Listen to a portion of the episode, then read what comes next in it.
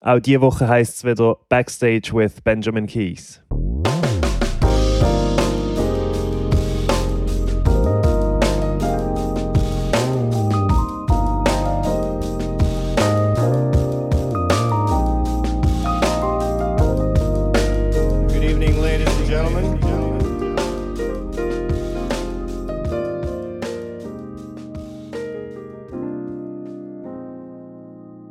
Cool sind ihr wieder dabei. Das ist die vierte Folge von Backstage with Benjamin Keys.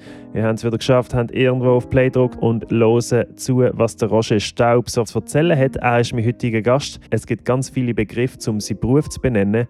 Und zwar gibt es hier Job Descriptions von Show Designer zu Creative Director, Artistic Producer, Space Choreographer bis zu Video Content Manager. Also wir werden natürlich darüber reden. Er wird erklären, was das genau heißt. Er hat zehn Jahre in LA gelebt, ist jetzt wieder in Zürich und auf seinem Resümee hat er Namen wie Beyoncé, Jay-Z, Eminem, P. Diddy, Maroon 5, Green Day. Also wahnsinnige Liste. Außerdem ist er zuständig jedes Jahr für die Swiss Music Awards oder hat auch mit Schweizer Bands zusammengeschafft wie Hecht. Wir haben uns getroffen am 1. Juni 2020 und jetzt noch ganz viel Spaß. Ich bin hier jetzt gerade im Haus von meiner Mutter in Schaffhausen. Sitzt da neben Roger Staub und du kommst eben auch von Schaffhausen und bist jetzt gerade bei deiner Mutter, hast jetzt aber eine neue Wohnung in Zürich, wo du einziehst. Ist das richtig? Genau, also äh, das 2020 ist ja äh, eine Überraschung äh, nicht zu toppen. Absolut. Und jetzt ist es im Moment tatsächlich so, dass ich einerseits auch wieder im, im Schaffhausischen daheim bin, bei meiner Mutter in Taingen. Jetzt eben seit 1. Juli eine Wohnung in Zürich von Freunden kann übernehmen Und das ist jetzt im Moment eigentlich auch so ein bisschen was mir sicher die nächste Zeit ein bisschen da wird behalten in der Schweiz äh, vermehrt, ist sicher, ist sicher wieder so eine eigene vier Wände zu haben in der Schweiz und die jetzt auch entsprechend Lust, die auch entsprechend einzurichten, zu möblieren und wieder so ein Zuhause haben nach den letzten zwei Jahren Nomadenleben. Ja, ja. Sehe ich jetzt auch, sehe ich jetzt auch ein bisschen danach. das glaube ich. Wir kennen uns ja eben eigentlich von L.A., weil du auch lange dort fix eigentlich gewohnt hast. Also man ist natürlich immer hin und her ein bisschen. Aber wie lange bist du eigentlich grundsätzlich gewesen, insgesamt? Ich bin das erste Mal auf LA gekommen, äh, im November 2006. Ein Monat in LA gewesen, mit dem, mit dem Hintergrund, mir ein Praktikum zu organisieren. Bin dann im 2007 Januar, Februar, März in LA für ein Projekt. Dann wäre eigentlich der Plan gewesen, wieder zurück in die Schweiz und dann in der Schweiz äh, weiter tätig zu sein. Und habe mich dann aber in diesen drei Monaten entschieden, nein, ich, ich muss das ausprobieren, ich muss dort hin, ich muss das auschecken und so. Bin dann 2007, 2008 immer ein bisschen hin und her geflogen, haben wir in, der, in dieser Zeit mein, äh, mein O1, mein Arbeitsvisum organisiert. Und bin dann Oktober 2008 definitiv auf LA gezogen. Also dann eigentlich gute zehn Jahre. Gute zehn Jahre eigentlich. Ja, Ja. Genau. Weil ich bin ja eben so von 2016 bis 2019 etwa dort gesehen und also unsere Geschichte ist eigentlich, dass oder jetzt, wenn ich mit jemandem rede, der nicht Baseldeutsch redet, nehme ich manchmal auch oder jetzt so ein bisschen schaffhauserische Wörter drin, aber ich will eigentlich im Baseldeutsch bleiben. und unsere ist nicht Basel, ist unsere. Ah, unsere, okay. Ja. Also unsere Geschichte ist ja eigentlich, ich habe dir mal geschrieben, weil ich weiß nicht mehr, ob es der Marco Baschi war, vielleicht, das ist ja auch ein, äh, ein Schweizer Keyboarder, der in L.A. ist, der mir auch von dir erzählt hat. Oder es gibt eben auch so eine Swiss Hollywood Meeting, heißt das, wo sich äh, alle Schweizer im Entertainment-Bereich so ein bisschen einmal im Monat treffen. Was sehr cool war für mich am Anfang, um gerade viele Leute kennenzulernen. Und dort bist du ja, glaube ich, auch immer wieder mal gesehen. Mhm. Aber ich habe auf jeden Fall die Namen von dort gehört und dann haben wir mal geschrieben und dann sind wir mal in, in Hollywood einfach einen Kaffee trinken. Genau, wie so ein Jazzclub und haben da gerade eine coole Session noch, noch miterlebt. Genau, ja. Und das bringt mich eben gerade zu einer anderen Geschichte. Ein paar Tage bevor wir uns getroffen haben, sind wir am einem legendären Konzert in LA. Und zwar ist das, ähm, es ist eine längere Geschichte, die ich jetzt erzähle. Ich habe Terrace Martin auf Instagram gefolgt und dann eines Tages hat er einen Flyer postet, wo gestanden ist Terrace Martin, Derek Hodge, Chris Dave und RG am Piano. Genau. Hast du den Flyer auch noch gesehen? Das habe ich auch gesehen, aber dann ziemlich schnell klar war, dass es sich bei RG mal um den Robert Glasper handelt. Genau. Natürlich. Was ich als größter Robert Glasper-Fan nicht gecheckt habe. ich habe wirklich gemeint, wer ist der RG? Aber ja, Terrace Martin, Chris Dave, ähm, Derek Hodge auch schon genial. Also da gehe ich sicher an. Und dann ähm, bin ich gegangen, es war ein relativ kleiner Club. Gewesen. Es ist eigentlich ein Comedy Club dort, irgendwie in Silver Lake, eigentlich mit der entsprechend kleinen kleine Bühne. Also ich denke, die Bühne ist irgendwie knapp bis sechs mal vier Meter oder so. Ja, ja, also wirklich sehr, sehr intim eigentlich. Mhm. Und dann hat die Show eben angefangen und dann habe ich es wirklich erst dann gecheckt, ah, RG ist ja der Robert Glasper. und das hat sich, dann haben sie angefangen. Ah, was man dazu muss sagen, ist, für mich persönlich sowieso, ist Robert Glasper ein großes Vorbild und so das Trio mit dem Derek Hodge, Chris Dave, ist extrem wichtig für mich. Und er hat ja dann aber nach Black Radio One hat er mit dem Mark Kohlenberg am Drums eigentlich angefangen Auch nicht so schlecht, ja. Auch gar nicht schlecht. Kann man ja. nicht sagen. Ja. Aber es ist eben wirklich so zum ersten Mal gesehen, dass das Trio wieder zusammen auf der Bühne war. Seit irgendwie fast fünf Jahren oder so etwas. Also es war ein recht spezieller Moment. Gewesen. Und dann, ähm, ja, je länger da oben gegangen ist, desto mehr Leute sind auf die Bühne gekommen. Mhm. Ich weiß nicht, an wen erinnerst du dich noch, so Special Guests? Ja, der Thundercat am Bass. Und dann natürlich, äh, was uns beide äh, natürlich komplett geflasht hat, ist, dass der, dass der Dave Chappelle schon leicht angetrunken, aber immer noch in Hochform äh, auf, die, auf dieser Bühne auftaucht yeah, ist und yeah. irgendwie äh, noch einen Speech gehalten hat. Aber es ja, legendären Abend, aber es, sind, es ist noch jemand da Also bis zu dem Punkt, wo er noch nicht gekommen ist, habe ich so gedacht, das ist schon der legendärste Abend, genau. den ich je gesehen habe. Und dann ist eben tatsächlich um halb zwei am Morgen der Dave Chappelle noch so der letzte Gast gesehen, der auftaucht ist. Ja. Und lustigerweise, was ich erst jetzt checkt, hat ja damals gesagt, ein paar Leute haben natürlich gefilmt, oder alle wahrscheinlich und hat gesagt, please, please don't post this yet. I'm, I'm shooting a movie right now with Lady Gaga. und das war dann A Star is Born. Gewesen. In dem Fall hat er das dort gerade gedreht. Und er hat am nächsten Tag äh, in dem Fall einen Shooting-Termin gehabt. Und ist dort bekifft auf der Bühne mit dem Glasper. Nein, aber andere, die ich mich noch erinnere, ist Kamasi Washington ist noch gesehen. Ja, absolut. Der Wayne Brady, der Komiker. Dann der Don Cheadle. Don Cheadle ist rausgekommen. Der hat dort, glaube ich, gerade irgendwie seinen Miles-Film ja irgendwie rausgebracht, wo ja der Glasper äh, den Soundtrack geschrieben hat dazu. Ja, und hat sogar gefreestylt auf der Bühne. Mhm. mhm. Obwohl er Schauspieler ist. Ja, nein, das war genial oben. Und eben, dann haben wir uns ein paar Tage später eigentlich zum ersten Mal kennengelernt. Genau, und haben dann entsprechend über den Abend äh, müssen, uns müssen ausgiebig unterhalten. Ja. Das ja. ist einfach so, so ein Moment, wo man wirklich fast nur in L.A. so kann erleben oder quasi der genau. Melting Point, wo dann all die Leute gerade am richtigen Ort, äh, zur richtigen Zeit am richtigen Ort sind und noch geschwind können vorbeikommen für irgendein ein, ein Feature oder so. Das ist natürlich, äh, ja, ist natürlich unglaublich. Mhm. In L.A. merkt man, wie normal dass es dort ist, dass Special Guests kommen. Genau. Die sind halt dort und da genau. kommen sie gerne vorbei. Also egal, ob jetzt der Kamasi Washington irgendwie im Nokia Theater spielt oder eben irgendein Glasper mhm. irgendwo im El Rey oder so, da kommen einfach dann, genau, da kommt irgendwie noch der Smokey Robinson oder der, ja, genau. irgend, irgendeine Legende oder vorbei oder der, äh, Stevie Wonder taucht auf und so. Ja, ja Herbie Hancock auch, habe ich auch schon gesehen, an einem Robert Glasper Gig. Auf jeden Fall wir haben dann auch schnell herausgefunden, also wir zwei jetzt, dass wir eigentlich auch relativ ähnlichen Musikgeschmack haben. Oder dass wir uns sicher verbinden in diesem R&B-Jazz-Bereich. Mhm. Und da hast du ja auch eine Verbindung zum Glasper und zwar über den R&B-Sänger Maxwell. Genau, so 2009 äh, ist, die, äh, ist das Album Black Summer's Night rausgekommen von Maxwell und für da hat es dann auch äh, eine große Amerika-Tour gehabt und ich bin dort äh, angefragt worden, zum Visuals zu machen für, für die Show. Mhm. Wir sind dann drei Wochen erst in Vancouver und nachher in Toronto, wo wir, wo wir die Show einstudiert haben. Und lustigerweise, ja, wenn ich mich an die Band zurückerinnere, die dort mit dem Maxwell auf der Bühne gestanden ist, dann ist das natürlich der Derek Hodge, oder sein langjähriger Musical Director. Mhm. Und dann so ein völlig unmotivierter Typ am, am, am Piano. wo ich denke, was ist denn mit dem los? Also keine Körperspannung. Und das Piano hat er irgendwie einmal so 50 cm Höhe unten gehabt und hat irgendwie so ganz komische, äh, ganz komisches Setup gehabt und so, eine, so, so, ein bisschen, so, so ein bisschen uninteressiert und uninspiriert ausgesehen. Das war der Robert Glasper gewesen. und lustigerweise mhm. ist ja die Besetzung vom, äh, also vom Album, das sie eingespielt haben, Black Summer's Night, ist, ist ja eigentlich ist ja die, die Experiment, Robert Glasper Experiment äh, Formation, also Glasper, genau. Hodge äh, und äh, Chris Dave. Lustigerweise ist an der Probe nicht der Chris Dave am Schlagzeug gewesen, sondern der äh, das Banky, mm. äh, das oh, der, nicht schlecht. Der, der Schlagzeuger von der Lady Gaga und äh, glaub, und, Lauren Hill. Und der Lauren Hill, ja. genau. Hat quasi die ganze Probe mitgespielt und dann eigentlich mehr oder weniger so aufs erste Konzert an, wo man dann hatte, im Hollywood Bowl in L.A., hat dann eigentlich schon auf einmal dann der Chris Dave am Schlagzeug gehockt. Also das irgendwie hinter den Kulissen irgendwo noch ein bisschen Verhandlungen und irgendetwas am, am tun gewesen, wo, wo mir bis heute noch nicht ganz klar geworden ist, was dort genau abgelaufen ist. Aber Fakt ist, hat das Banky eigentlich Probe, Probe mitgemacht und Chris Dave ist nachher dann für Tour am Schlagzeug äh, okay. gesessen. Und natürlich mit den zwei, also mit dem ultimativen Bläser-Duo an der Trompete, der Ken Harold und am Saxophon der Kenneth Wellham, wo nachher auch ein Teil geworden sind vom D'Angelo, äh, seiner Vanguard. Genau.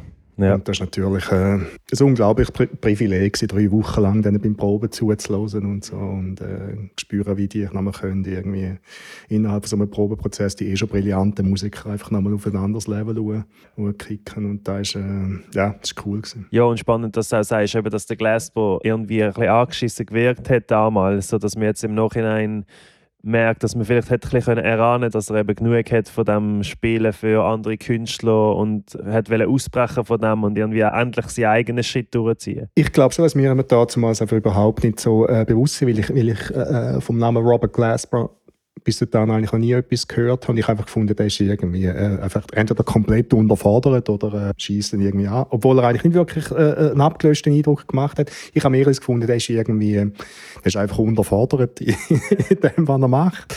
Das ist noch krass, wenn man beim Maxwell unterfordert ist. Das ist jetzt nicht gerade irgendwie der simpleste Pop-Gig. Genau, genau. Aber wo dann irgendwie eben kurz darauf haben, das Robert Glasper Experiment irgendwie so, ähm, so abgehoben hat, ja, ist mir dann einiges klar geworden. Ja. Und natürlich auch einfach die die Gruppe, die dort eh schon bestanden hat, Derek Hutch, Chris Dave, Robert Glasper natürlich irgendwie dort äh, auf dem Album zum Höchstform auflaufen. Mhm.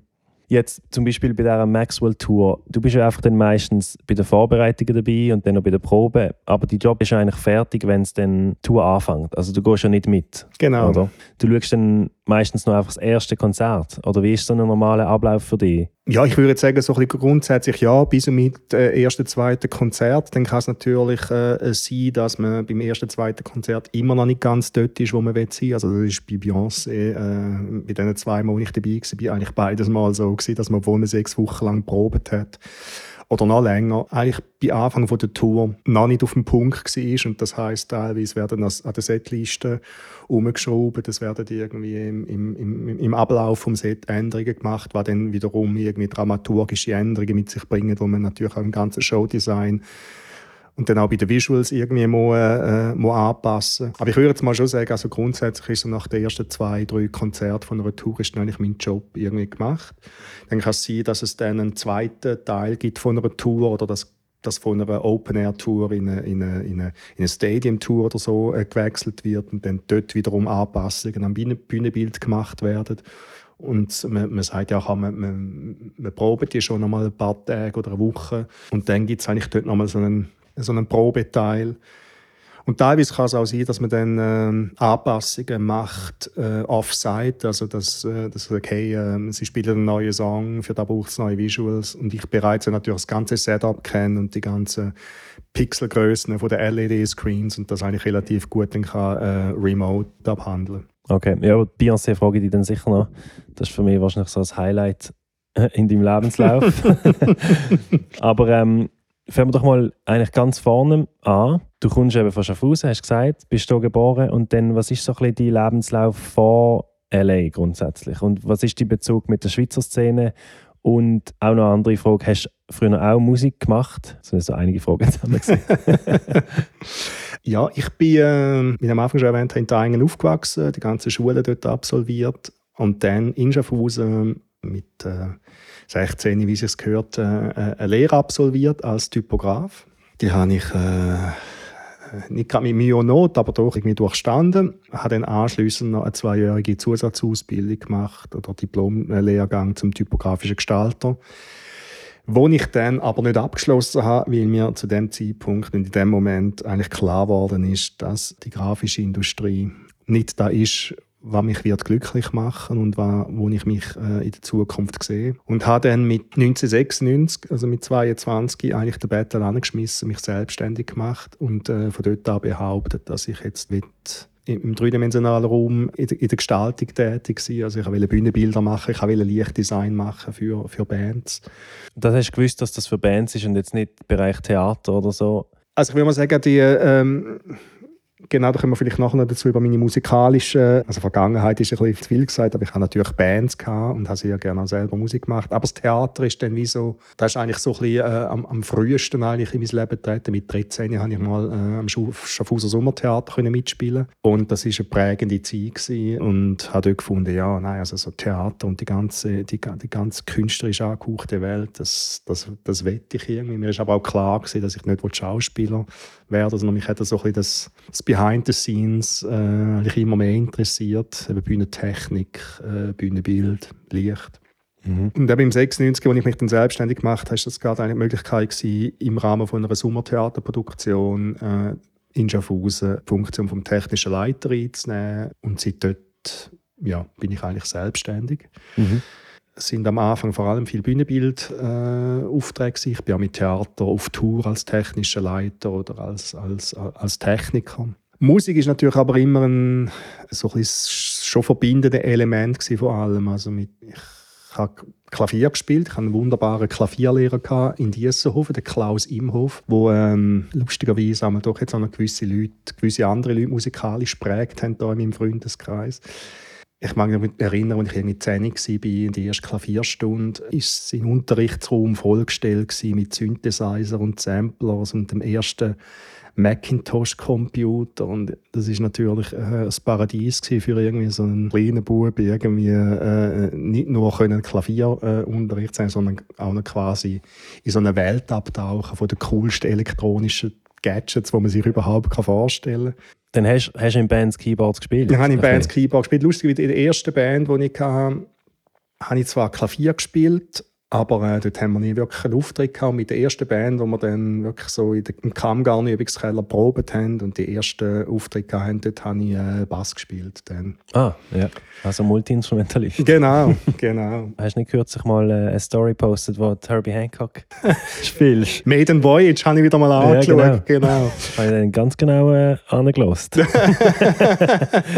genau. Ich glaube nicht, wie, äh, äh, wie gut sie wirklich mag verheben, aber ab und zu ist halt, äh, ja, ist natürlich noch lesen, gewisse äh, Realbook wieder vorzunehmen und irgendwie so äh, gewisse Standards wieder anzuschauen, die man vorher noch mal äh, hätte können. Ja, dann hast du eigentlich dann durch das Bühnenbild und eben den musikalischen Hintergrund das können verbinden in den jungen Jahren und ich glaube dann so Zürich West ist das dann so ein bisschen der Durchbruch von der Schweiz auf eine Art? Ist das so? Oder für wer hast du noch für andere Bands zuerst etwas gemacht? Es gibt in Schaffhausen die, die Band The Pride, wo, wo vielen ein Begriff ist, so ein bisschen 80er, 90er Jahre äh, Rockband, die doch auch überregional bekannt war.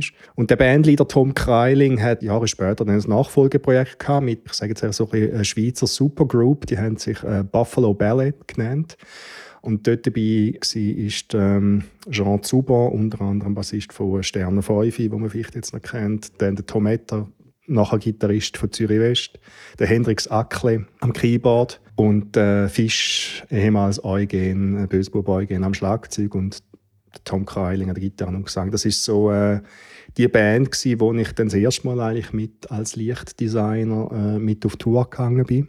Okay. War natürlich äh, was natürlich unter sehr einfachen Bedingungen irgendwie vonstatten gegangen ist. Wir sind eigentlich zusammen mehr oder weniger im eigenen Auto unterwegs mit, mit einem minimalen Equipment. Ich hatte zwei Dia-Projektoren dabei und so. Ah, das ist auch noch gehabt. Also dann ist hat es ja, schon wirklich, angefangen ja, ja, ich habe wirklich nicht nur Licht gesehen. Nein, nein, ich, mich, mich hat natürlich die Inszenierung von, von, von Musik und die Umsetzung von Musik in, in, eine, in eine visuelle Welt schon von Anfang an eigentlich interessiert. Und am Anfang sind es halt Dia-Projektoren und wo dann das mit Zürich West losgegangen ist, habe ich das Glück gehabt, natürlich wirklich eine Art, ein mit einem Showdesign das erste Mal so tätig zu sein und auf Tour zu gehen. Und das hat dann irgendwie sehr gut funktioniert. Es hat mir mhm. Spaß gemacht, der Band hat Spaß gemacht, das Feedback ist gut gewesen. Und dort, dort habe ich dann schon gemerkt, ja, ich glaube, die Verbindung von Musik und, und Licht und Design und Bühnenbild äh, entspricht mir sehr. Mhm. Ja, es ist manchmal auch ein bisschen kompliziert, dir einen genauen Jobtitel geben. Oder? Mhm. Es ist irgendetwas zwischen Showdesign, Stage Design, Lighting Design und dann jetzt mittlerweile machst du auch Creative Director, dann allgemein für was auf der Bühne passiert. Genau, oder? genau. Ja, das wechselt. Je nach Projekt sind natürlich auch die Anforderungen wieder ein bisschen anders. Das Kreativteam äh, ist anders zusammengesetzt. Es gibt zwangsläufig natürlich auch ein bisschen den Fall, dass, dass dass die Funktionsbezeichnungen ein bisschen wechseln. Das ist so, ja. Jetzt, was bist du denn jetzt zum Beispiel konkret, ähm, das machst du ja schon lange, Swiss Music Awards. Mhm. Haben die jetzt schon vor LA angefangen oder während? Die haben in LA angefangen, jetzt vor sieben Jahren. Ich glaube 2013 werden das gewesen. Habe ich glaube die erste gemacht. Dort hat es eine Ausschreibung gegeben, eine Art Pitch, wo man seine Ideen für, für die Swiss Music Awards, für die visuelle Umsetzung, für das Bühnenbild etc. einbringen und zwar ist es dort äh, eben darum gegangen, sie wollen aus dem Schiffbau raus und ins Hallenstadion. Also hat es wirklich auch so eine neue, eine neue Positionierung vom ganzen Event gegeben. Ah, das, das ist gerade die Einstieg, sie ins Hallenstadion gewechselt hat. Genau. Ja. Und ich habe dann dort äh, ähm, ich habe den Pitch gewonnen. Und seit dort bin ich eigentlich in der Funktion als Creative Director oder Showdesigner dort, dort mit dabei. Ich denke aber schon, dass man die dass man die Erfahrung oder die Zeit in L.A., wo man eben dann ein bisschen gewisse Namen aufs Resümee nehmen wo, wo, wo, wo man noch kennt und wo auch ein bisschen, ja, wo, wo, entsprechend ein bisschen tönen, äh, hat sicher seinen Teil dazu beigetragen, dass das geklappt hat. Genau. Das ist schon ein cooler Job, weil du irgendwie weißt, weißt immer so, hey, Januar, Februar ist dann Swiss Music Awards und ein paar genau. Monate vorher fängt es an. Und also eigentlich damals, äh, der Job per se aber auch die Möglichkeit, um mit der Schweizer Musikszene in Kontakt zu stehen und weiterhin so ein bisschen schauen, was passiert da, was sind da für Künstler irgendwie äh, um, auch mit teilweise Managers in Kontakt bleiben. So ist auch der Kontakt zu Hecht entstanden, mit denen ich ja letztes Jahr letzten Oktober ein Hallenstadion-Konzert machen Also eben, es ist ein guter, es ist ein guter Ort, um, äh, zum so ein bisschen in der Szene bleiben und das Netzwerk, äh, das Netzwerk erweitern und warm behalten. Ja, das glaube ich. Also dann gehen wir doch mal zum Zeitpunkt, wo die große Änderung in deinem Leben kam, wo du entschieden hast, jetzt gehe ich nach L.A. Erzähl mal, wie es dazu gekommen ist. Ähm, und dann, wann war der Moment, gewesen, wo du entschieden hast, dass du bleibst und warum? Also die Vorgeschichte ist, dass ich äh, 2006 äh, mich beworben habe für einen Kulturförderbeitrag von Stadt und Kanton Schaffhausen und den dann auch bekommen habe. Ich habe das auch so ein bisschen als Rechercheprojekt äh, beschrieben. Ich, ich wollte äh, ein Möglichkeit haben, ein bisschen auszubrechen, neue Felder, neue Sachen ausprobieren, neue Connections schliessen. Und habe es eigentlich im, in, der, in der ursprünglichen Projekteingabe eben so als Rechercheprojekt eingegeben, wo ich so an verschiedene Orte gegangen wäre, mich bei verschiedenen Leuten, Designers getroffen hat. Dann habe ich nicht den ganz grossen Batzen bekommen, sondern einen Teil davon. Und habe dann gefunden, ja gut, dann gehe ich einfach an einen Ort und suche dort äh, ein Praktikum.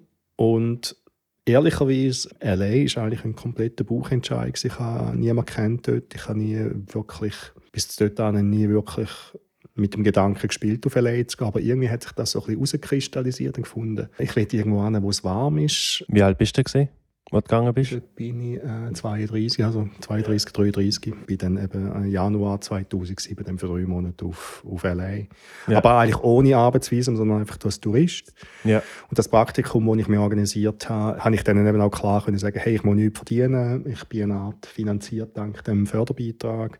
Darfst du auch gar nicht arbeiten auf dem Touristenvisum? Abgesehen davon ich, auch, dürfte ich auch gar nicht arbeiten, genau. Aber ich hatte wirklich äh, das Glück gehabt, irgendwie eine Firma zu finden, zwei Leute, die die Firma haben, zwei Designers. Und dort haben wir sich gerade gut verstanden. Und ähm, eben wie es der Zufall hat wollen, ähm, haben sie gerade eine Beyoncé-Tour geplant und ich konnte dann können, äh, an dieser Beyoncé-Tour mitarbeiten. Genau. Das war natürlich so ein mein Einstieg. Gewesen. Das ist ein crazy Einstieg. also als allererstes, 2007, die Beyoncé-Experience. Genau. Genau, dann das erste Mal können mit, äh, mit, äh, mit einer Firma, die ich dort äh, äh mir ergoogelt habe und mich dann bei ihnen gemeldet habe, äh, ist eine glückliche Führung gewesen, dass die die Beyoncé-Tour gemacht haben. Ja. Ist das wirklich auch also ein bisschen Zufall gewesen? Wenn du sagst, du hast sie einfach ein bisschen gegoogelt und dann... Totaler Zufall, ja. Ich habe einfach, eben darum bin ich im November 2006 dann gewesen, zum, äh, und haben eigentlich einen Monat Zeit gehabt, um das Praktikum zu organisieren, habe dann verschiedene Companies angeschrieben, äh, die wenigsten haben sich irgendwie gemeldet und die, äh, die haben sich dann gemeldet. Das war ein Engländer gewesen, lustigerweise mit dem Maxwell, seiner langjährigen Background-Sängerin, verheiratet ist. Und äh, ja, wir haben uns gerade mehr oder weniger auf Anhieb verstanden und äh, ich habe dann dort mit und ja, wow. noch diverse andere Produktionen zusammen gemacht. Was ist denn dort in diesem Praktikum so ein bisschen der Beschreib von deinem Job? Also um was hast du dich vor allem dort gekümmert, noch ganz am Anfang?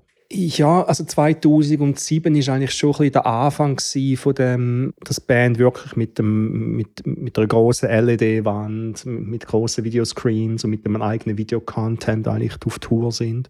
Es hat zwar dort eine Company gegeben, wo, wo sich um, um, um die Visuals gekümmert haben, aber das ist damals alles noch recht in den, in den Kinderschuhen gesteckt und ich bin dort eigentlich so ein bisschen als Side-Editor, kann man sagen, oder Video-Content-Manager eigentlich auch ein bisschen dazu da gewesen, einerseits für gewisse Songs die Visuals zu machen oder Vorschläge zu machen für Visuals. Ankerum aber auch die ganz technische Aufbereitung von den Videofiles, die dann auf dem Medienserver glatt wird und von dem Medienserver dann via Lichtpult äh, angesteuert werden und dann auf den Screens sichtbar sind. Es ist, wie gesagt, damals alles noch so ein bisschen, gerade erst am Kommen, äh, Aufkommen äh, Ja, bist du in dem Fall gerade in die richtige Phase reinkommen, genau, wenn etwas gerade so ist, entwickelt wird. Das ist sicher so, ja. Und es ist natürlich eben genial, gerade mit der Beyoncé schaffen, die Beyoncé Experience Tour und dann drei Jahre später ist es die I Am World Tour mit dem Sasha Fierce Album und die beiden gibt es jeweils auch eine DVD und eine CD dazu. Das ist so. Und es gibt sogar noch eine dritte äh, DVD, nämlich das ist die, äh, die in Las Vegas. Die Vegas Show, mhm. genau. Äh, also so ein bisschen die ein intimen Abend im Win. Äh, ja, und, das ist eine meiner äh, Lieblings-DVDs aller Zeiten übrigens, konzertmäßig. Ja, das ist, äh, ist ein bisschen krass, wie wir sind eigentlich oder wenn er auf der äh, Sascha Fierce Tour komplett irgendwie dem Crazy Schedule irgendwie unterwegs war und nachher kommt irgendwie dann Ansagen und sagt, eben, es gäbe eigentlich die Wochen in Vegas, wo sie das Intimkonzert, äh, das intime Konzert irgendwie filmen Wir sind am Sonntagabend in Vegas angekommen. Joe war nachher am Freitag, Samstag und wir haben ähm, fünf Tage Zeit gehabt, um die Show dort irgendwie eigentlich von null auf Designen programmieren. Und ich habe eine Woche lang das Win äh, nicht verloren. Ich bin einfach zwischen Hotelzimmer äh, und, und dem Venue äh, jeweils am Starbucks vorbei, dort einen Kaffee geholt, dann irgendwie im Probesaal mehr oder weniger 20 Stunden irgendwie durchgeschafft. Und äh, ja, bin dann am äh, am Samstagnacht dann eigentlich das erste Mal, äh, die Woche darauf, äh, das erste Mal wieder raus und von den Hits, äh, von den Hits fast erschlagen worden, die einem draussen ja, irgendwie ja. angetroffen hat. Ja, in Amerika ist so drinnen sowieso immer ähm, air-conditioned. Genau, auf 60 Grad abgekühlt. Ja, genau. muss, muss immer eine Jacke haben drinnen. Bist du jetzt in dem Fall dort irgendwo in den Credits, jetzt auf dieser DVD, im Abspann? Ja, ich weiß nicht, ob meine Firma Infect Productions äh, drauf ist oder ich als äh, Roger Staub, das wüsste ich jetzt gar nicht, aber ich bis eigentlich in den Credits mhm. müsste ich irgendwo im Abspann äh, sichtbar sein. Ja. Und jetzt halt nochmal Beschreibung von deinem Job, wie bist du jetzt echt auf der DVD, als was bist du jetzt dort drauf? Das ist eine gute Frage, ich könnte es ehrlicherweise äh, nicht sagen, es könnte sein, dass Videocontent einfach steht, das ist wahrscheinlich das äh, Wahrscheinlichste. Ja. Okay, cool, ja, dann vom einen Highlight ins nächste und zwar bist du Teil gesehen von der sogenannten Home and Home Tour von Eminem und Jay-Z. Und das ist nicht wirklich eine Tour eigentlich, sondern es sind einfach Gigs in den beiden Heimatorten von ihnen zwei, also Detroit und New York. Genau. Der Eminem hat in Detroit äh, äh den Headliner-Status und äh, Jay-Z in New York. Im Yankee Stadium? Im Yankee Stadium, genau. Okay. Ja, wie ist zu dem gekommen und wie ist das gesehen? der Kontakt ist äh, äh, hergestellt worden über einen Freund von mir, ein, ein sogenannter Screen Producer, äh, mit dem ich schon die Grammys und andere Projekte mitgeschafft habe, wo schon seit langem, äh, seit langem Jahren eigentlich so der, der, der Videoguy ist für, für den Jay-Z. Und es hat mehrere Leute, die für Videocontent zuständig sind für, für den Jay-Z. Aber ich bin einem von, einem von vier Teams, die dann drei Songs irgendwie designen können bin aber auch on-site und während der Proben eigentlich dort gewesen, um, äh, ja, um die technische Aufbereitung der Videofiles einfach zu garantieren, dass es quasi irgendwie funktioniert und, und äh, das richtige Format erstellt wird. Einfach ein Teil dann dort vom, vom Team. Ja, also das sind äh, gerade so das Yankee Stadium Konzert, ich glaube bis dato eines der größten, also ich weiß nicht, ob es den Status immer noch hat, aber dann hat es eigentlich Status vom grössten Hip-Hop-Konzert, das es je gegeben hat. Mit 60'000 Leuten irgendwie, oder 55'000 Leuten im Yankee Stadium. Und natürlich mit Features von Beyoncé und Chris Martin und diversen anderen ist das natürlich, äh, ja, das ziemlich, eine ziemlich große Geschichte. Gewesen, ja. Dann äh, ganz andere große Rap-Geschichte hast du auch noch gehabt, wo du Teil warst von der Can't Stop, Won't Stop Tour.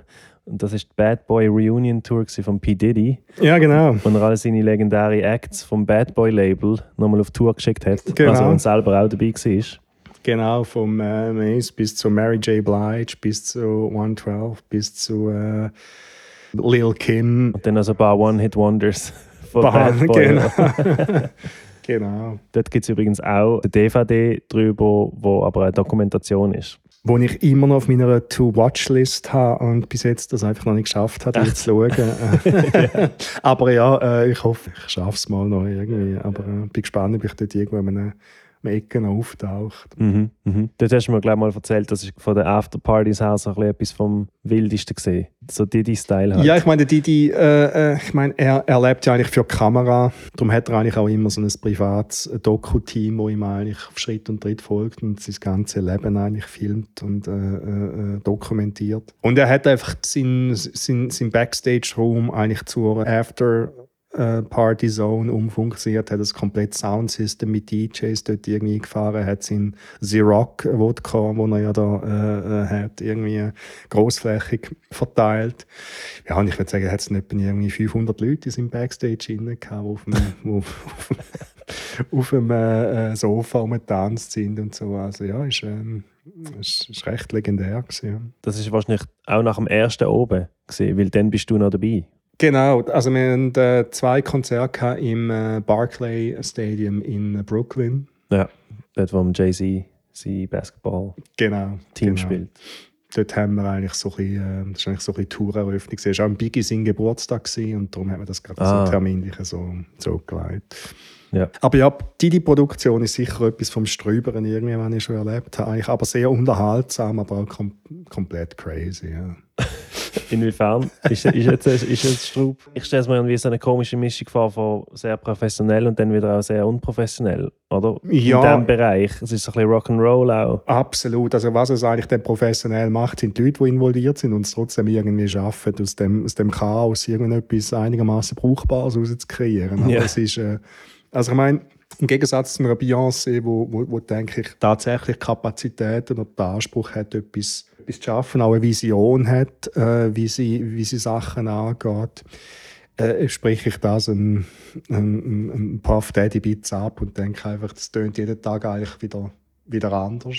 Und er performt eigentlich auch permanent für Kameras, rum sind und will sich so als der große Visionär aufspielen, wann er ehrlicherweise nicht ist. Aber entsprechend crazy sind dann natürlich auch die Probezeiten gewesen, wo, äh, ja, wo eigentlich niemand wirklich gewusst hat, was da abgeht. Und er hat aber auch immer wieder hat etwas wieder ändern, aber es dann doch wieder eigentlich besser gefunden hat, wie es, äh, es vorher war. Also, wie gesagt, komplett crazy, aber nichtsdestotrotz halt dann doch auch noch mit großem Unterhaltungswert. Und, ja, voll. Und eine Erfahrung. Und, und genau, und, und Erfahrung, die man dann schlussendlich nicht missen und eine Geschichte für Großkinder. Genau. so etwas. genau. Wie ist das jetzt bei so Stars wie eben Beyoncé, Eminem, Jay-Z? Gibt es überhaupt mal eine Sekunde, wo du mit denen redest, ganz persönlich? Wie nah kommt man denen? Eher nicht so nach. Oder jetzt im Vergleich zu einem Maxwell? Genau, also, also mit, mit dem Maxwell ist sicher so die grösste äh, Verbundenheit da, wie man natürlich er auch ein, ein, ein, entsprechend umgänglicher ist und jetzt natürlich auch nicht den Superstar-Status hat wie ein Jay-Z oder Beyoncé. Und ich trotzdem schon ein paar Tourneen gemacht habe. Wir haben irgendwie ein One-Off, eine One-Off-Show in Namibia, wo, äh, weil der Lichtdesigner aus, sein eigentlicher Lichtdesigner aus Jamaika ist, der kurzfristig ein Arbeitsvisum bekommen hat für Namibia, bin ich dann mitgegangen und dann fliegt man dann so mit dem Max irgendwie äh, mehr oder weniger im Privatjet dann irgendwie auf Namibia macht dort unten eine Show und dann am nächsten Tag geht man irgendwie mit dem, dem Wüstentöff äh, noch ein bisschen rumfahren und dann gehen wir wieder heim. Also es sind sicher schon private Momente entstanden, wo es mit einer Beyoncé und einem Jay-Z so nicht gegeben hat mit dem, mit dem Puff Daddy schon. Ich bin, bin zweimal bei ihm daheim in Beverly Hills zum Sachen besprechen. Das ist eben der lustige, dann das lustige Telefon von seiner Assistentin am einem Freitagabend oder am Samstagabend gesagt, hey, am nächsten, nächsten Morgen, Sonntagmorgen um halb sechs müsse irgendwie sein, sein Kreativteam in Burbank am Flughafen sein wir gehen irgendwie auf einen, auf, einen Inspirational Trip zusammen.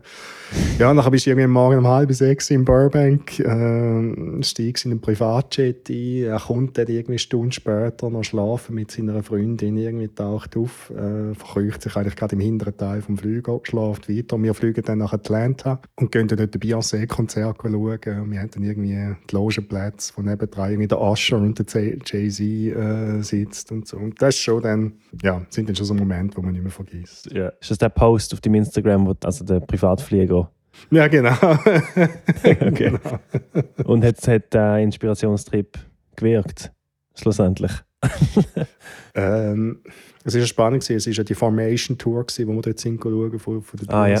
ja, die habe ich auch gesehen, in Zürich. Und es war eine imposante Produktion, gewesen, ähm, absolut. Ähm, S. Devlin ist eine grossartige Bühnenbildnerin aus London, die ja äh, eine von der, von der Grössen ist in unserem, in unserem Bereich. Und die hat sicher eine imposante Bühne kreiert. Aber es ist mal so ein bisschen vorgekommen, als ob irgendwie Beyoncé ein bisschen erschlagen gewirkt hat von dieser ganzen Monster-Installation auf der Bühne. Also man hat sie irgendwie, es ist, so, es ist mir so ein bisschen mickrig vorgekommen, weil ich sonst eigentlich bei einer Beyoncé schon einmal so nicht das Gefühl habe, sie hat einmal so recht, sie war recht in, in Control irgendwie von dieser, ja. von, dieser, von dieser Geschichte von dem, was sie gemacht hat. Und irgendwie habe ich das Gefühl, bei Formation Tour ist sie irgendwie ein bisschen untergegangen. Also. Ja, das kann ich auch gut nachvollziehen. Ich, ich glaube, ich hätte viel lieber die I Am Tour vorher gesehen mhm. als die Formation Tour.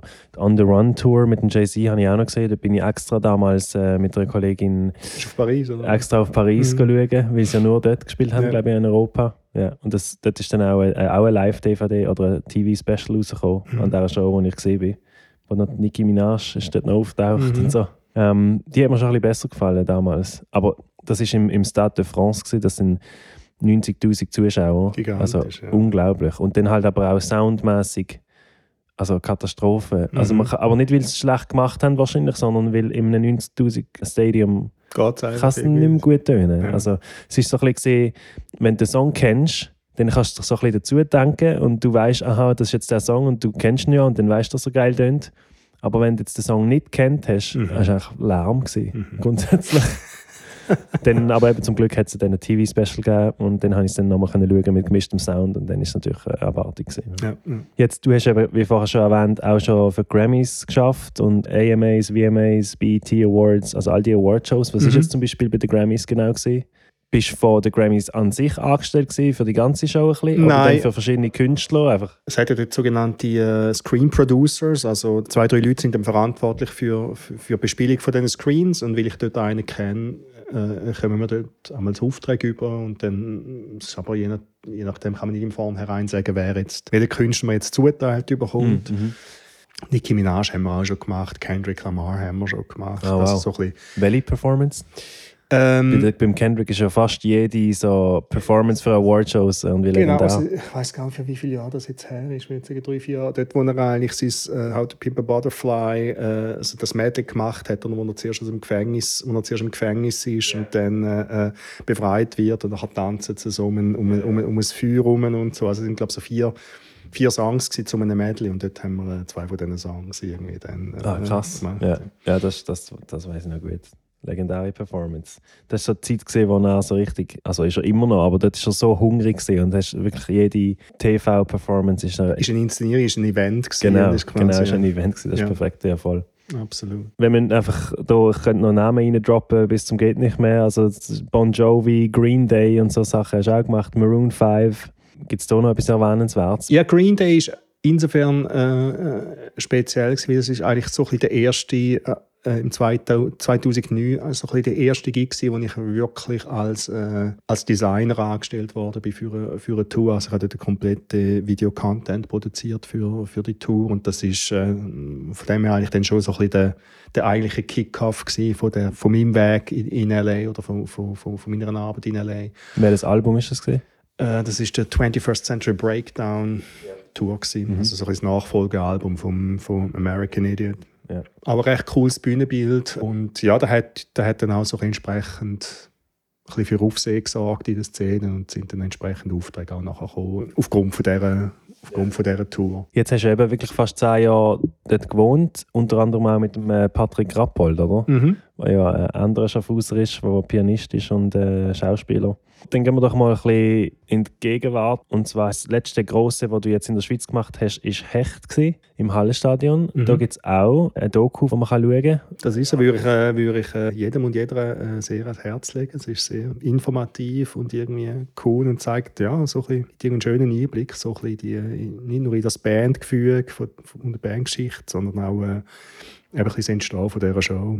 Mhm. Das kann man einfach um, im Internet bei SRF schauen. Das heißt Abenteuer Hallen Stadion. Mhm. Und äh, ja, du bist auch sehr prominent drin. Man sieht dich immer wieder, wie du am Planen bist mit den Jungs. Und es gibt ganz verrückte Sachen, machen du dort. Zum Beispiel einmal seilt sich der Keyboarder irgendwie von der höheren Rang im Hallenstadion seilt er sich so ab mhm. und spielt so über, über ein Publikum irgendwie. ja. Bei so Sachen bist du auch involviert, wie ob das eine gute Idee ist und, und wie man das umsetzt und so, oder? Absolut. Wer ja. hat jetzt die Idee gehabt?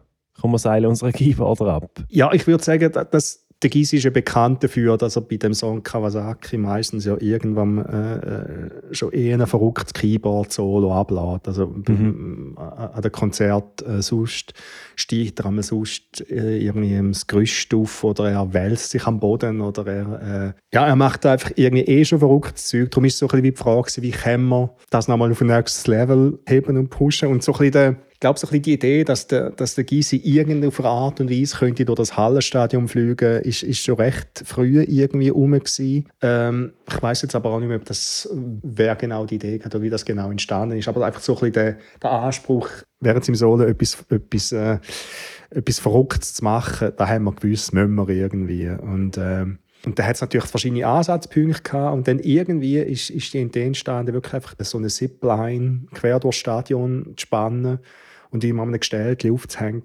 und dann von den, von den Logenplätzen oben bis eigentlich auf die Bühne runter dann fliegen zu lassen. Und ja, äh, hat dann, wo er den, wo er den definitiven Absprungsort eigentlich gesehen hat, wo du eigentlich mehr oder weniger ins, ins, ins Schwarze rauskommst mit 20 Meter, 20 Meter Höhe. Als jemand mit Höhenangst, ja, das ist, äh, also das ist äh, äh, nicht ohne und äh, man rechnet es alle hoch an, dass er das, äh, dass er das auf sich genommen hat und, und, und durchgezogen hat. Ja, ja. Jetzt, für dich ist ja noch schön. Also ich denke mir eben immer, wenn ich auf eine Tour gehe oder Gigs spiele, es ist halt die Magie von einem Konzert, wo im Moment entsteht mit dem Publikum. Es ist so ein bisschen eine Stimmung in, in der Luft und dann spielst du die zwei Stunden und dann nachher ist es aber vorbei. Mhm. Und es wird meistens ja auch nicht festgehalten. Also heutzutage wird es festgehalten mit Leuten, die es ein bisschen filmen und ein paar Instagram-Stories machen und vielleicht kommt irgendein Instagram- oder irgendeine Nattelaufnahme dann ins Internet, aber normalerweise nach dem Gig ist es auch vorbei.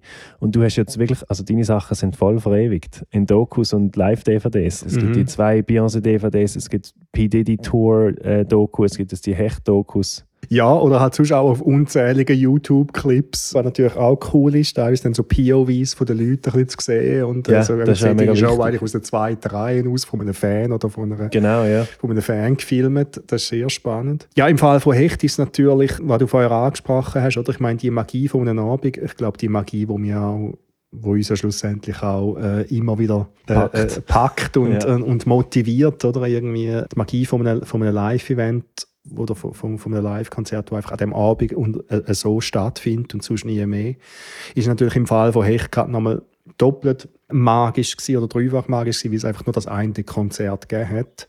Ja.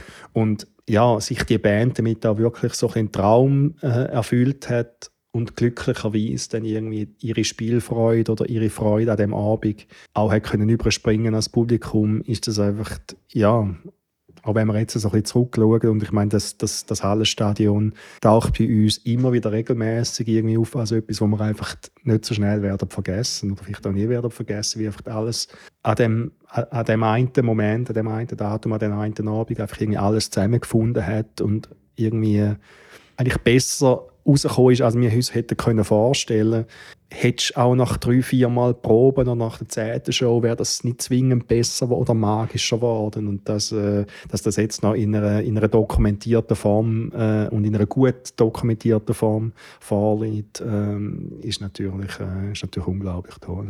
Ja. ja. ja, das ist noch speziell, dass sie es halt nur einmal gemacht haben weil oft gibt es ja die DVDs, wo man dann bei den größeren Leuten machen sie zwei, drei Gigs oder genau gleich. Am Ende von der Tour, wenn alles eingespielt genau, ist. Genau, am Ende von der Tour sind meistens die DVDs sehr voll. Andere Frage, allgemein Inspiration für so Bühnenbilder. Hast du irgendwie Idol, wo du immer wieder ein bisschen Gigs schaust? Bist du auch inspiriert von U2, Pink Floyd, so diese Sachen? Also Depeche Mode, äh, U2 sind natürlich ähm, einfach die Leute, die dort auch für Videocontent und Bühne zuständig sind, sind natürlich ein bisschen in gewissen Bereichen Inspirationsquelle oder Vorbilder. Das ist einerseits Anton Corbin, ähm, Fotograf, Regisseur, aber eben auch äh, Bühnenbilder von, von diversen Depeche Mode Touren.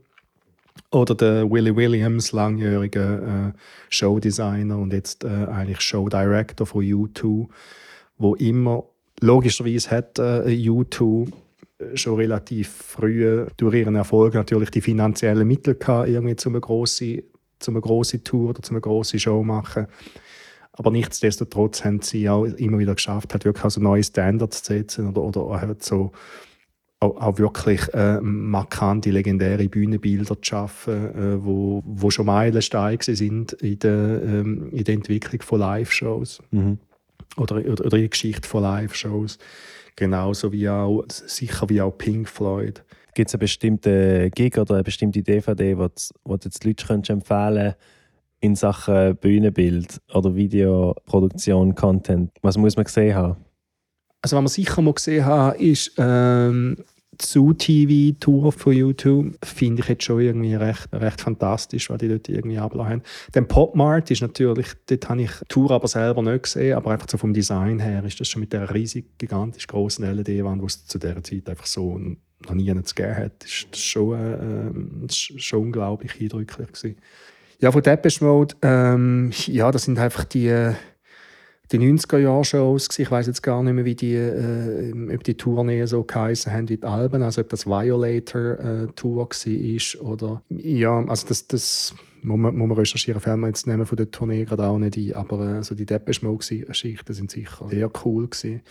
Äh, ich muss aber sagen, dass ich mich eigentlich weniger an den Designs von meinen Kolleginnen und Kollegen inspirieren lassen, sondern die Inspiration eigentlich eher so ein aus dem Kunstbereich kommt, also sei es irgendwie äh, von installativer Geschichten oder von, von, von Lichtperformances, Lichtinstallationen und so. Also ich lasse mich selten von anderen Bühnenbildern von, von Bands äh, inspirieren, sondern so, schaue einmal ein bisschen weiter. Ja. ja. Wenn du an das Wort erfolgreich denkst, was kommt dir als erstes in den Sinn? ich würde sagen, äh, kommen wir jetzt so spontan sicher Steve Jobs in den Sinn, weil er halt, mag jetzt ein bisschen Klischee sein, klar, wenn man so ein Geschichte anschaut von Apple und ich bin seit 1993 irgendwie Apple-User und Apple ist mal gar nicht gut gegangen in der Zeit, wo er nicht mehr äh, an Bord war. Jetzt dort eigentlich auch so ein bisschen, ja, mal tönt, dass jetzt Apple irgendwie eingeht glaube ich schon, dass die Inspiration oder da war einem Steve Jobs halt so fasziniert, ist das einfach so eine innere Überzeugung, so eine innere Passion oder so innere, äh, äh, einer inneren Berufung folgt, unabhängig davon, was jetzt irgendwie andere über Marktanalyse nachdenken oder über Machbarkeit oder, oder, oder äh, über Finanzierbarkeit oder irgendwie, was man so machen sollte oder was man das Gefühl hat müssen machen und einfach konsequent irgendwie seiner Vision folgt. Und darum denke ich, ist schon, äh, dass nachher irgendwie ein erfolgreich oder einer der erfolgreichsten äh, Firmen aller Zeiten entsteht, ist einfach mhm. das Nebenprodukt. Äh, am Anfang steht einfach quasi die, die, die Vision, die Leidenschaft auch auf Bügel und Brechen halt, die, die weiter zu verfolgen. Und, äh, aber das, äh, die Definition, die passt natürlich auf viele andere auch, also sei es jetzt im, im, im Entertainment-Bereich oder im, eben im Tech-Bereich, im Fintech-Bereich und so weiter. Es ist mehr eigentlich so ein das, das Mindset, das eben nicht das Geld per se motiviert, sondern eigentlich, dass dann der finanzielle Erfolg äh, eigentlich dann ein Nebenprodukt ist von etwas anderem, wo, wo viel früher kommt und viel essentieller ist eigentlich. Und für dort her Steve Jobs natürlich schon äh, sicher so ein Paradebeispiel und für mich auch so ein bisschen eine Definition von Erfolg. Ja. ja. Ja, ich habe auch seine Biografie gelesen vor ein paar Jahren und es ist, wie du sagst, schon unglaublich, wie oft eigentlich seine Entscheidungen sehr bahnbrechend oder regelbrechend sind. Und jetzt schaut man es alles ganz normal an. Mhm. Aber damals ist, sind die Entscheidungen eigentlich verrückt gewesen. Dann einfach allgemein noch, wo findet man dich, wenn man dir will schreiben Bist du auf Instagram oder hast du eine Webseite? Wie ist das? Und erzähl noch, was du vorhast in nächster Zeit. Äh, ja, mich findet man auf Instagram unter Roger Dust. Webseiten sind im Moment gerade äh, einerseits eine Baustelle, weil ich bin ja jetzt eigentlich ein bisschen am neu aufsetzen, neu definieren, weil ich jetzt auch äh, eigentlich die Lust habe, mich vom, äh, äh von dem Live-Entertainment-Bereich ein Stück weit zu emanzipieren das ist jetzt nicht nur eine Realisation jetzt während der Corona-Krise, sondern schwelt eigentlich schon länger im Hinterkopf, um um mal noch etwas anderes zu machen. Mhm. Äh, jetzt bin ich noch ein bisschen herausfinden, was das genau könnte sein. Von dem her ist dort noch nicht so vieles spruchreif, aber es sind Sachen am, am, am passieren, die mich äh, sicher ein in eine andere Richtung werden treiben würde aber sicher weiterhin Jobs machen im, im, im Bereich Live Entertainment wenn die an mich herantreten werden. Es gibt ja durchaus Projekte, wo ich, äh, wo ich am Diskutieren bin oder am Aufgleisen bin. Ich habe auch Lust, jetzt nochmal etwas äh, in eine neue Richtung zu gehen. Und was das genau ist, das bin ich noch ein bisschen herausfinden. Aber kann man, kannst du es ein bisschen eingrenzen? Jetzt hast du gar kein Clue gegeben. Jetzt können es noch alles sein. Jetzt können es noch Yogalehrer sein. Äh, nein, also es wird, äh, es wird eine kreative Agentur sein, äh, ja. die ich mit einem Kollegen von mir zusammen äh, wird gründen und die Idee dort wird sicher sein, so ein bisschen mein, mein Netzwerk in die, in die Agentur mit einzubeziehen. Also, dass, dass, dass ich Leute aus L.A. und wie aus der Schweiz oder aus Deutschland oder aus London äh, kann ich in das Netzwerk mit einbeziehen und dann schlussendlich dem Kunden für kundenspezifische, gestalterische Fragen eigentlich ein, ein, ein perfektes Team kann zusammenstellen mhm.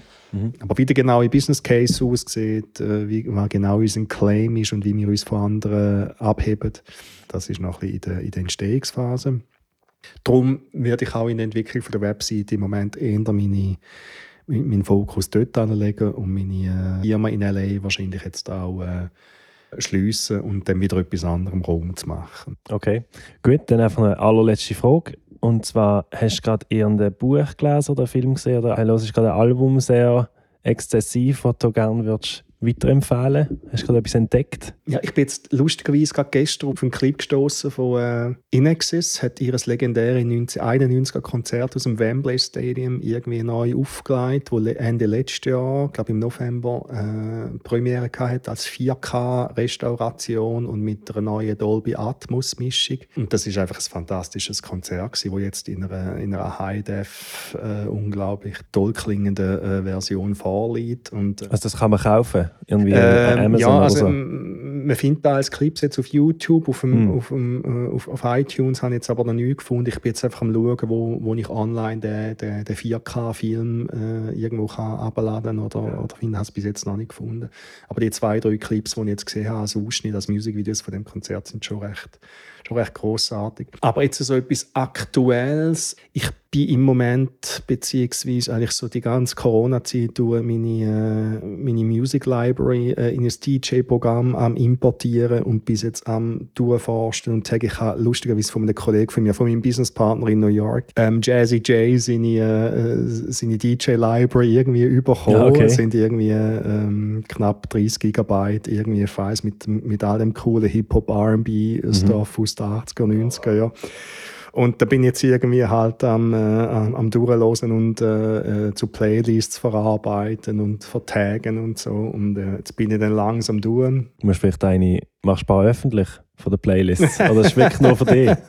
ja, das ist auf, äh, das ist auf Traktor vorliegen. Ich glaube nicht, dass ich es dort raus kann sharen, aber mhm. vielleicht finde ich irgendwie, ich mache dann mal einen Mix, wo ich irgendwie, äh, wo, wo ich rausstelle. Darum habe ich jetzt natürlich auch wahnsinnig viel Musik äh, gelesen, also von Drum and Bass, von meiner Drum and Bass Phase aus den 90er Jahren bis, bis halt zu dem mal coolen 90er Hip-Hop äh, recht viel gelost. Aber so ein Album, wo jetzt gerade irgendwie als Dauerbrenner die läuft, habe ich im Moment gerade nicht. Mhm.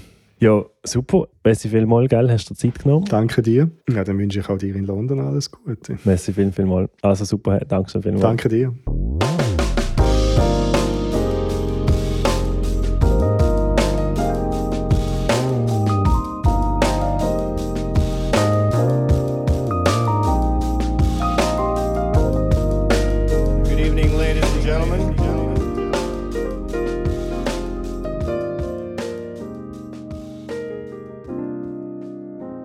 Okay, wenn ihr jetzt schon ein paar Mal zugelassen habt, dann wisst ihr, wie es läuft. Es gibt bei jeder Folge sogenannte Show Notes. Das heißt, über alles, was wir hier reden, stelle ich Links zusammen zu YouTube-Videos, Alben auf Spotify, was auch immer und stelle die online auf benjaminkeysmusic.com slash podcast. Das kann man also dort anschauen und anklicken.